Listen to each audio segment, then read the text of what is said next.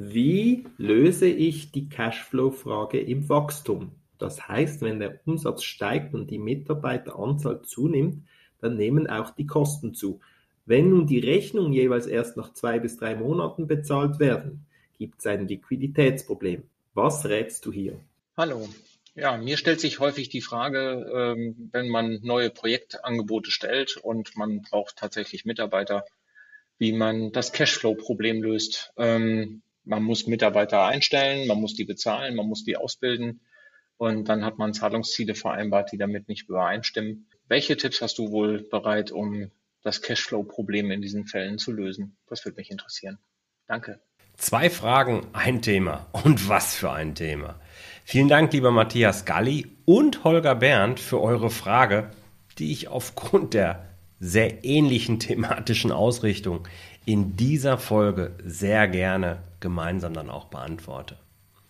Also, unternehmerisch stark wachsen und trotzdem geht das Geld aus. Geht das überhaupt? Leider ja. Und in dieses Problem drohen vor allen Dingen viele Selbstständige und auch kleine Unternehmen zu rennen, wenn sie sich nicht wirklich an die Spielregeln halten. Welche das sind?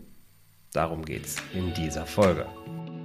Herzlich willkommen zu Rosartig, der Unternehmerpodcast von deinem Personal CFO. Mein Name ist Jörg Groß und hier bekommst du Tipps und Inspirationen direkt aus der Praxis, die du umsetzen kannst, um dein Unternehmen auch finanziell auf stabile Beine zu stellen. Lass dich anstecken und gehöre zu der Gruppe erfolgreicher Unternehmer, die ihren Weg gefunden haben, wie sie die Zahlen mit ihrem Bauchgefühl kombinieren können. Danke, dass du dabei bist. Lass uns direkt loslegen. Heute wollen wir also über das Thema Cashflow reden und wie wir unseren Cashflow sichern können, wenn wir unternehmerisch stark wachsen. Unternehmerisch stark wachsen hört sich ja erstmal extrem gut an. Und trotzdem droht hier Gefahr, wie wir aus den Fragen von Matthias und Bernd sehr schön entnehmen können. Aber was ist denn jetzt überhaupt dieser Cashflow? Die Cashflow-Rechnung ist nicht nur Teil meines Business-Dreiecks, sondern ist ein ganz wichtiger Bestandteil eines der drei wesentlichen Instrumente, die du als Unternehmer unbedingt beherrschen solltest, weil Cashflow eben nicht das ist, zumindest nicht der Teil, den wir also zur unternehmerischen Steuerung brauchen, was wir auf dem Kontostand ablesen können. Und hier machen viele einen großen Fehler. Die glauben nämlich, Cashflow ist das, was am Ende auf dem Konto ankommt. Und danach kann ich mein Unternehmen auch steuern. Ja, die Cashflow-Rechnung ist auch übersetzbar als Kontostandsveränderungsrechnung. Nur für unternehmerische Entscheidungen sagt mir der Kontostand respektive die Veränderung des Kontostands mal gerade fast gar nichts.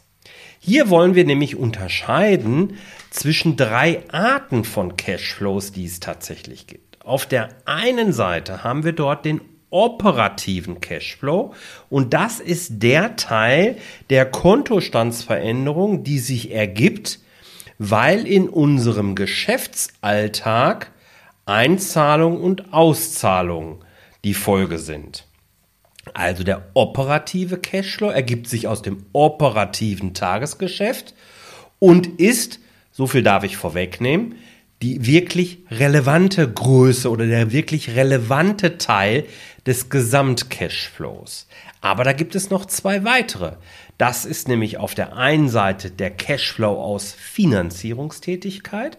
Das heißt, wenn wir mit Banken und Investoren äh, Geschäfte zum Beispiel machen, weil wir Kredite aufnehmen oder etwas zurückzahlen, dann sind das Kontostandsveränderungen, die aufgrund dieses Finanzierungsgeschäftes eben passieren und deswegen vom operativen Geschäft getrennt werden sollen. Die haben ja damit gar nichts zu tun. Und genauso verhält es sich mit dem Cashflow aus Investitionstätigkeit, wo es eben darum geht, dass wir einen Teil unseres Geldes in neue Dinge investieren, in ähm, beispielsweise Büro- und Geschäftsausstattung, das können Maschinen sein, das können Lizenzen sein, etc. pp.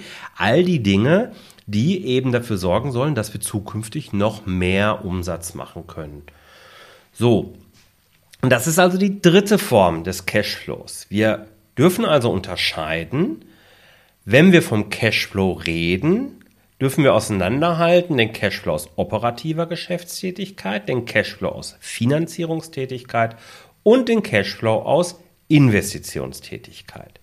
Um unser Geschäft nun zu steuern und zu gucken, ob der Gewinn, den wir hoffentlich mit unseren Verkäufen auch machen, tatsächlich auf dem Konto ankommt, das ist nämlich nicht Gott gegeben, dafür schauen wir uns den operativen Cashflow an. Das ist mir ganz, ganz wichtig, dass wir das auch in diesem Zusammenhang jetzt nochmal ganz klar und eben auch voneinander trennen. Das, das wollen wir für die Zukunft immer wieder uns vor Augen halten. Wir wollen eigentlich den operativen Cashflow genauer beobachten. Deswegen funktioniert dieses Thema Management bei Kontostand ja auch nicht. Da habe ich ja auch schon mal eine Folge zu gemacht, die werde ich dir auch gerne in den Shownotes verlinken. So, was ist jetzt aber das Problem mit dem Cashflow, wenn ein Unternehmen wächst? Nun, Wachstum bedeutet ja zunächst mal, dass wir mehr Nachfrage bedienen dürfen.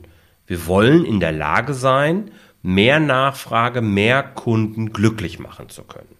Dafür brauchen wir dann in der Regel eben auch mehr Ressourcen und das bedeutet in allermeisten Fällen zumindest, dass wir neue Mitarbeiter einstellen und dann eben auch führen dürfen. Nun, neue Mitarbeiter verursachen dann wieder mehr Kosten.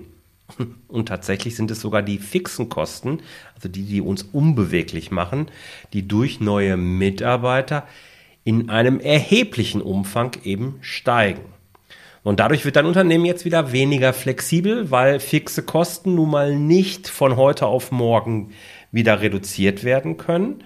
Und ähm, dadurch kannst du dann, dann die Struktur deines Unternehmens auch nicht mehr so leicht und so schnell an eine möglicherweise veränderte Nachfrage anpassen. So, wenn nun also die monatlichen Kosten steigen und gleichzeitig Kundenzahlungen länger auf sich warten lassen, dann kann daraus schnell ein Problem werden.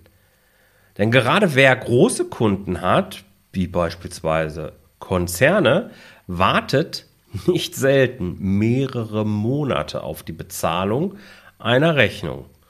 Und ja, dann kann man sich vorstellen, dass die Beträge sind da meistens auch relativ groß und besonders im Anteil am Gesamtumsatz nehmen sie meistens einen, einen großen, großen Anteil eben ein, dass das dann schnell zum Problem werden kann. Ja, dann werden nämlich die aufgeschobenen Rechnungen parallel zu den gestiegenen Kosten die Liquidität ganz langsam auffressen und somit drohen wir in eine sehr bedrohliche Lage zu kommen. So, und was solltest du jetzt machen, wenn du in eine solche Grundsituation reinzurutschen drohst? Hören wir uns dazu nochmal die Frage von Matthias und auch Bernd genau an, bevor ich jetzt meine fünf Tipps gebe. Wie löse ich die Cashflow-Frage im Wachstum? Das heißt, wenn der Umsatz steigt und die Mitarbeiteranzahl zunimmt, dann nehmen auch die Kosten zu.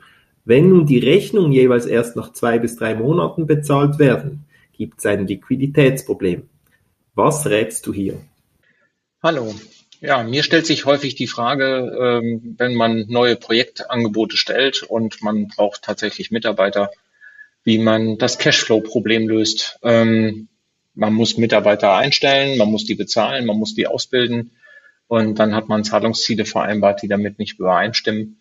Ähm, welche Tipps hast du wohl bereit, um das Cashflow-Problem in diesen Fällen zu lösen? Das würde mich interessieren. Danke. Okay. Wie solltest du jetzt also vorgehen, um genau dieses Problem zu verhindern? Ich habe dir dafür heute fünf Tipps vorbereitet, die alle fünf extrem wichtig sind und gerne auch miteinander kombiniert werden sollten. Nummer eins. stell sicher, dass ein Teil des Problems tatsächlich nicht auch in deinem Unternehmen selbst liegt. Hier kommt wieder das Business-Dreieck ins Spiel. Ähm, ich verlinke dir da nochmal die Folge 7 und vor allen Dingen den sehr ausführlichen Artikel zur Folge 7. Äh, nochmal, wenn du mit meinem Business-Dreieck nicht so sonderlich vertraut bist, liest dir unbedingt diesen Artikel durch.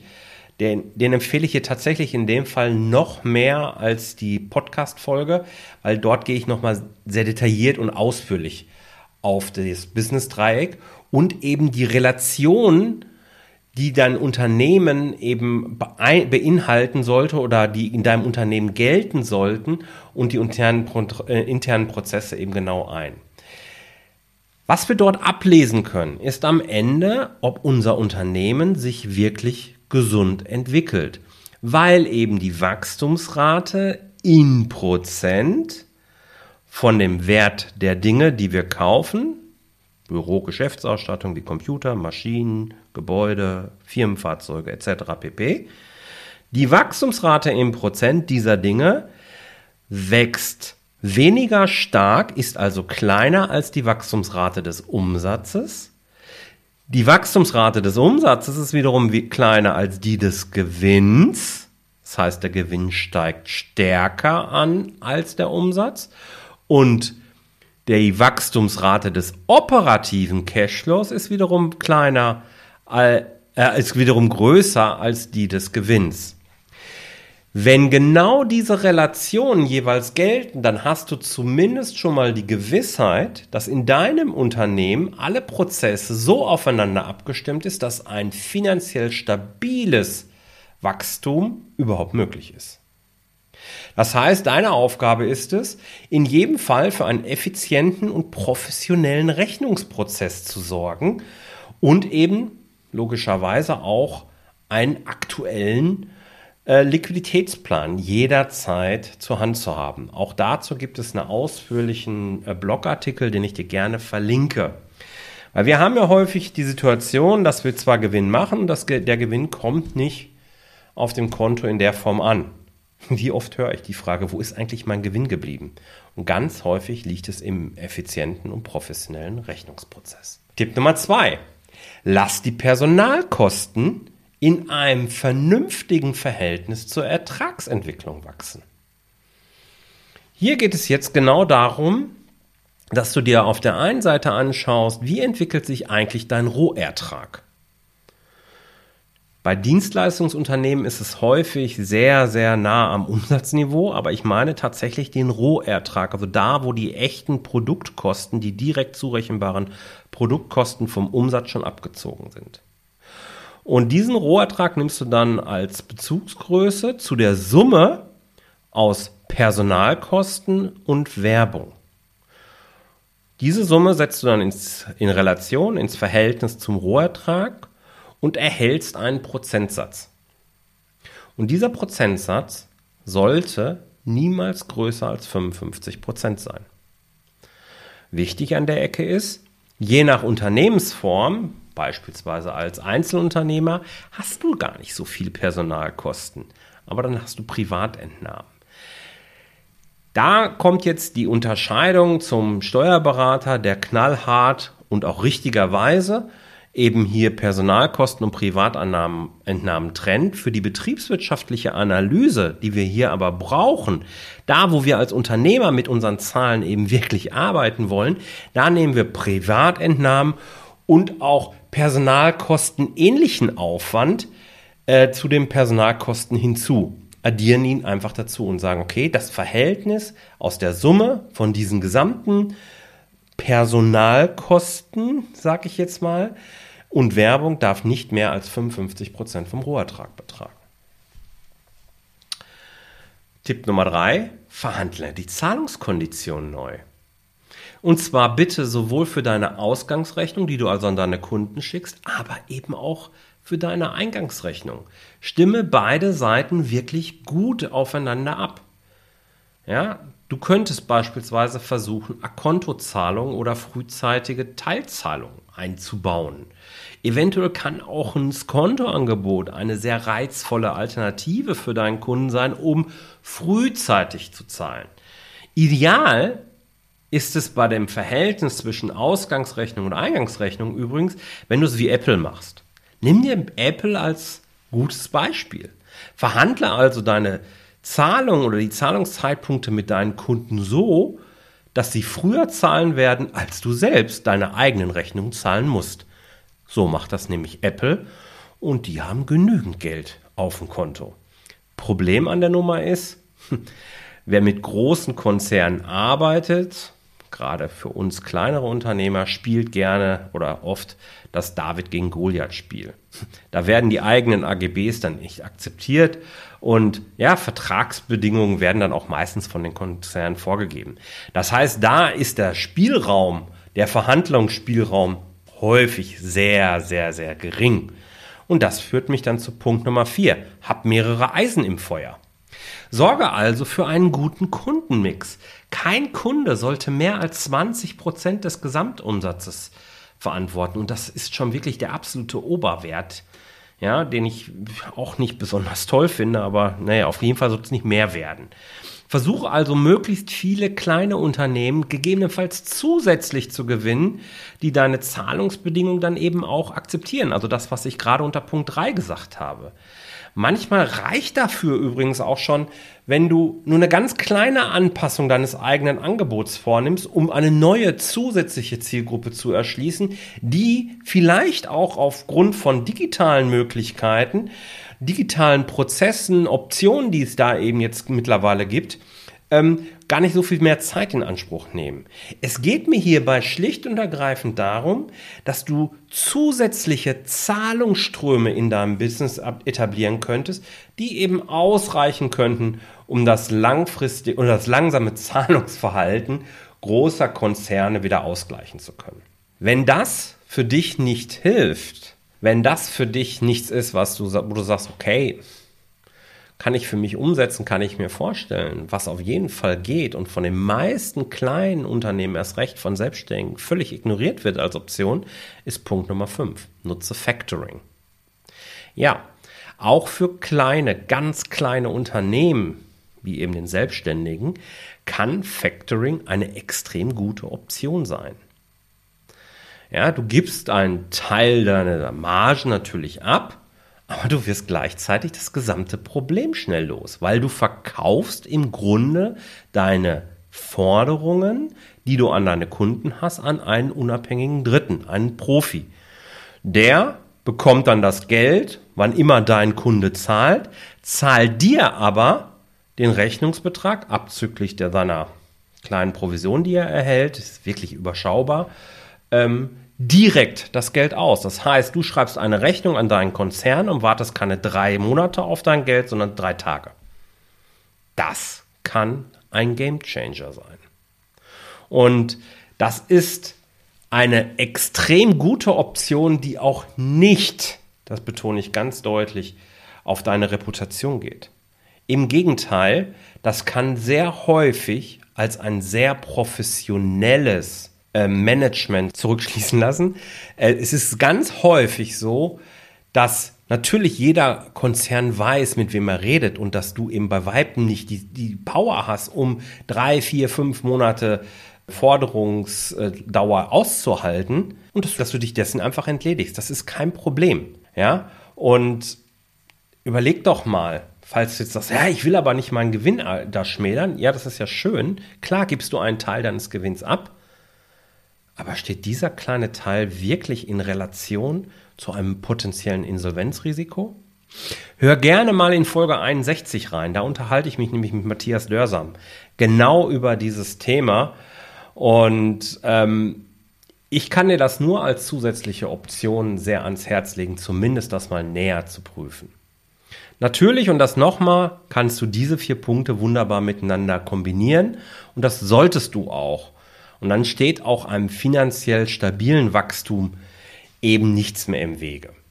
Das waren meine fünf Tipps, die dir helfen werden, finanziell stabil und vielleicht sogar sehr schnell unternehmerisch zu wachsen.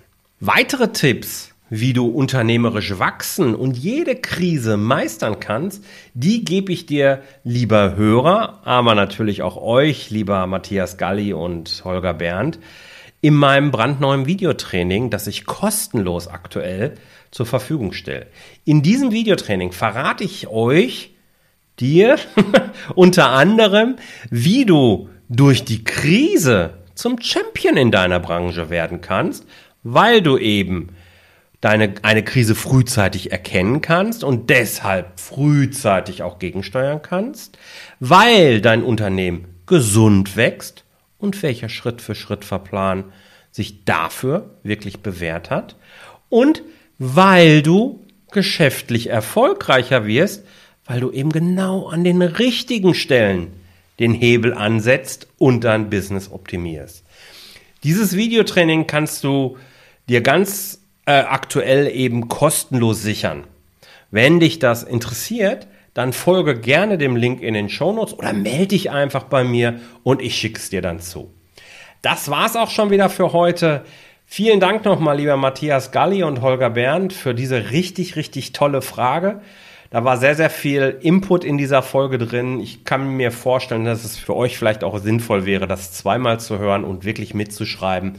Und auf den fünf Tipps plus dem, was ihr im Videotraining findet, gerne nochmal genau rumkaut, wie ich sage. Bleibt erfolgreich. Vielen Dank für eure Aufmerksamkeit und seid großartig. Bis bald. Ciao, ciao. Vielen Dank, dass du dabei warst. Wenn dir diese Folge gefallen hat, dann vergiss nicht, diesen Podcast zu abonnieren. Und wenn du das nächste Mal eine gute Freundin oder einen Freund triffst, dann vergiss nicht, von Großartig, dem Unternehmer-Podcast vom Personal CFO zu erzählen. Mein Dank ist dir sicher und bis dahin bleib erfolgreich und sei großartig. Dein Jörg.